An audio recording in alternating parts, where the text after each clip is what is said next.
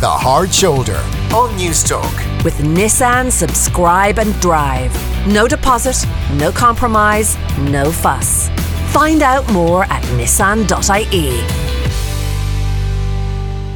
Now, you're listening to The Hard Shoulder, and for our weekly On the Couch health advice chat, uh, today I'm joined by Professor Joseph Queally, who's a consultant trauma and orthopaedic surgeon at the Beacon Hospital. Professor Queally, um, thank you for joining us on um, Newstalk. Your area of expertise includes hip, and uh, that's what we're going to focus on today hip replacements. So, question number one when your doctor tells you that you need a hip replacement, what's actually going to be put into your body and what's going to be taken out?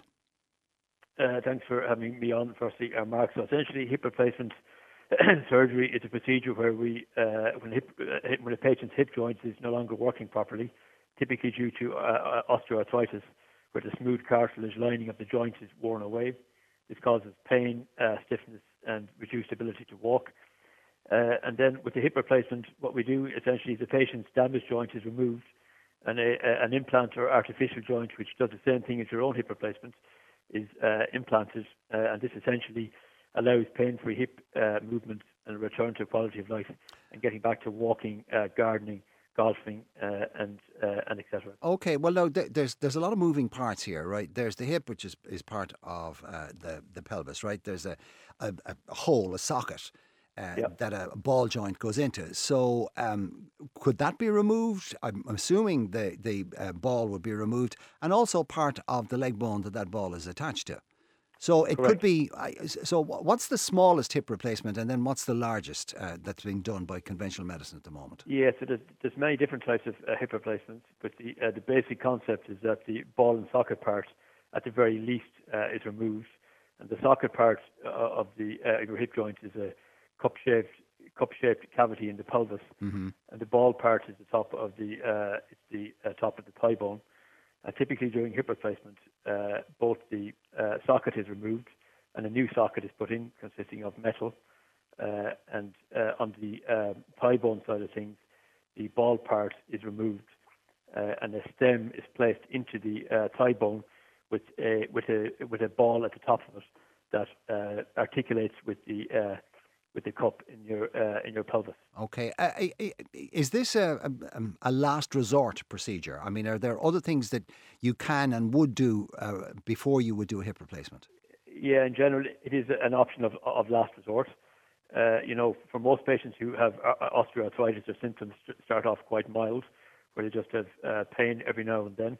It doesn't affect them at night time or their ability to walk a reasonable distance or do activities that they wish to do.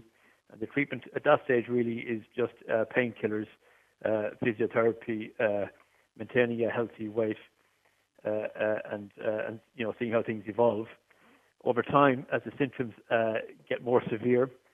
and unfortunately, we don't really have a cure for, for stopping the progression of of of, of osteoarthritis.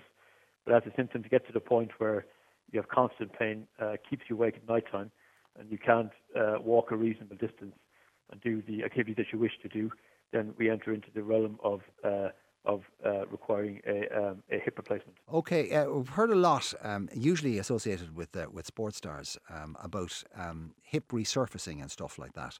Is, is that now um, uh, one of your go-to treatments before a hip replacement, or is that very specialised? So hip resurfacing is an option for some patients. Uh, quite recently, Tim Henman, the British tennis player, had Andy Murray, isn't it? Oh, sorry, Andy Murray, yeah. correct. Yeah, yeah. Andy Murray had a, a hip replacement uh, and or, or, or, a resurfacing, and uh, he it's you know it's suitable for a small uh, select group of uh, patients. Hmm. Uh, the difficulty with the initial uh, attempt at hip resurfacing was that he used a metal on metal bearing, which can sometimes you know um, prove to be have, have an unpredictable outcome. Hmm. So okay. it's it's really reserved now more for a very select group of okay. probably younger patients, and, it's uh, something that most of us would be would be would not be offering as a, uh, as a first option. So for, very fit young, younger people. Uh, you you mentioned material there, uh, metal on metal. Speaking of which, um, um, what what kinds of material are used in uh, in hip replacements, and does it actually matter uh, which material you choose or opt for? yeah, so the, the, the kind of one of the key materials really is the bearing and that's where the wear takes place. That's where the, the ball and the socket part of the uh, hip replacement. And a lot of work has been done uh, uh, really to try and improve that bearing to make the uh, materials as hard and as wear resistant as possible so that the hip lasts for as long as possible and doesn't wear out. And typically, what we use, uh, uh, the options are to use a highly specialized form of plastic or a ceramic type of metal uh, bearing in the uh, in the bearing, and it could be a combination of ceramic and plastic or ceramic and ceramic, depending on different uh, situations. But the you know the aim of modern bearings really is to is to try and prolong the the life of the hip replacement for as mm. long as uh, as long as possible. When you introduce a foreign body into the human body like that, uh, our immune systems go, you know, intruder alert, and they attack. D- does the kind of material you use for the replacement decide what level of uh, of a, of immune system response you get, or d- does it react to the, the metal, the ceramic, and the plastic in the same way? Uh, so, in general, the uh, materials are what we call mostly biologically uh, inert. So the body doesn't really react uh, too badly to the materials, thankfully. Uh, in a small subset of cases, the, uh, your body can re- just as it would react to any foreign body, and it can uh, it can cause a loosening around the implant okay. Uh, over time. The implant, instead of being well fixed or well anchored into the into the into the pelvic bone or the thigh bone, can loosen over time, and the chances of that really are reasonably low. That's you know it's the risk of that is probably about 5% over about 10 years is a loosening rate after a um, after a hip replacement. Okay, still it's one in twenty. Um, um, in in all your years of practice, uh, how has uh, or have hip replacements um, um and hip replacement surgery evolved? Has it changed dramatically from say when you started practicing first? Uh, I think it's a very common operation, and there's, you know, there's been a huge uh, effort to try and innovate uh, further, even though it is already very successful.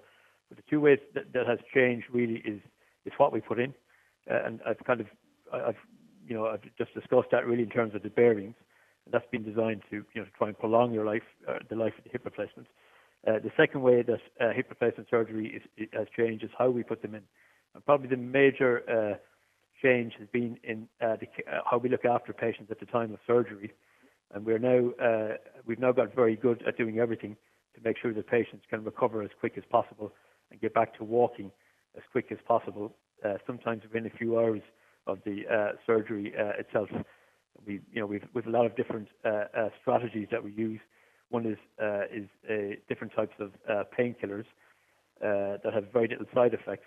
so we avoid morphine or opioid-based painkillers, which can give some nausea and drowsiness, and, and we use other painkillers that have less side effects which means that people feel better after their hip replacement and want and want and are able to start walking uh, sooner. Okay, but but your your your overarching guiding principle is get people back on their feet as quickly as possible. Correct. So the, yes, that, that's that, that's the aim, and that's to avoid complications associated with, with you know with not with, with not getting back on your feet quickly, such as chest infections and uh, and uh, blood clots and uh, etc. And in general, people now expect and want to get back to mm-hmm. you know, uh, walking, get back to work, get back to other activities uh, as quickly uh, as possible. And uh, apart from the pain, con- the, uh, the pain uh, improves pain management. We also use drugs during surgery to minimise bleeding, and we now use surgical approaches that minimise damage and injury to muscle at the time of hip replacement. So that everything combined together means that patients are able to to start walking sooner. Okay, uh, you're listening to uh, Newstalk. It's the Hard Shoulder, and uh, this is our weekly on the couch uh, health advice chat. And today I'm talking to Professor Joseph Queally, who's a consultant trauma and orthopaedic surgeon at the Beacon Hospital, and we're talking about hip replacements. Professor, what kind of age profile uh, would you be seeing? Is is it getting younger, or are hip uh, problems and hip replacements still very much the preserve of the older among us? Uh, so there certainly would be uh, the, the, most most hip replacements are carried out in patients uh, aged 65 years or older. Uh, there's about 6,000 uh, uh, hip replacements carried out in Ireland every year, probably about half a million in the US on a different scale. And what, what, we're starting to see is that as our population ages, there's probably going to be about a 40% increase in um, in the amount of hip replacements that we do over the next 20 to 30 years. So I think it will be uh, it still will be, you know, an operation that's predominantly uh, uh, uh, um, used for uh, for older patients. And But as, as sorry sorry to cut across you, but but as as you know, we're- we're fitter, we're healthier, our nutrition is better, we're exercising better, and we're exercising more. So would would that upper age um, get pushed a little higher? Do you think, or should it? Uh, so it, it can do, and it all depends on, uh, you know, apart from the patient's age, it depends on many other factors such as, such as what medical problems they may have, you know, what needs they have in terms of their of their uh, of their hip in terms of you know how much walking and how, and how much mobility they need. And of course, what kind of a job they had, and maybe how much sport they played, will obviously uh, add to the wear and tear too. Of course, won't it? That yeah, that would impact. We also do hip replacements for you know older patients and much older patients who have hip, who have hip fractures. Uh, uh, and again, you know, it, the aim is the same. It's, it's to try and get patients back walking and uh, mobilizing. Right. How uh, how typically how long will a hip hip replacement last? So the uh, the average time for hip replacement would be somewhere between one hour to uh, to uh, to one and a half hours. That's the procedure. Now, I'm actually talking about the uh, the device itself once it's uh, it's uh, it's it's placed in or put in. Sure. So the uh, so the uh, there's, there's some good recent data on that. There's a recent paper in the Lancet Medical Journal that looked at uh, that looked at um, a lot of uh, at 14,000 hip replacements, and they found that at 25 uh, years, 58% of patients can uh, can expect to have their hip replacement uh, still in place. I would I would say to patients that they could expect uh, that 90% or 95% of patients could expect their hip replacement to be in place at uh, at 10 years. So they're, they're the average average figures.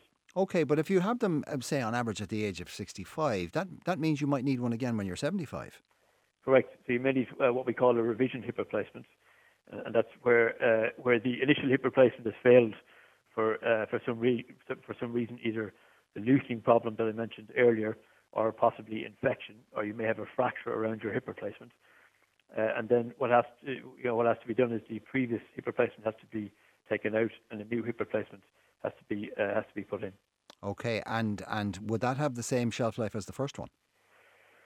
Uh, no, so it's it's a much different procedure uh, both for the uh, both for the surgeon and for the patient, uh, and it takes uh, you know the, the function after a, a revision hip replacement may not be the same uh, as uh, as um, as the as the initial hip replacement, uh, and the lifespan again also decreases, and there's a slightly increased risk of of, of complications uh, after a revision hip replacement.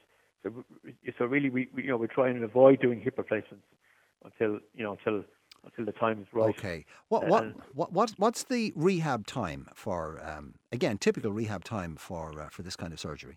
So the typical rehabilitation phase after total hip replacement, you would be typically in, in a hospital for three or four days, uh, uh, you, uh, on crutches for four to six weeks. But to, to complete the rehabilitation in terms of getting full uh, uh, strength back into your hip muscles and getting full uh, mobility back can take up to about six months after the uh, after the uh, procedure.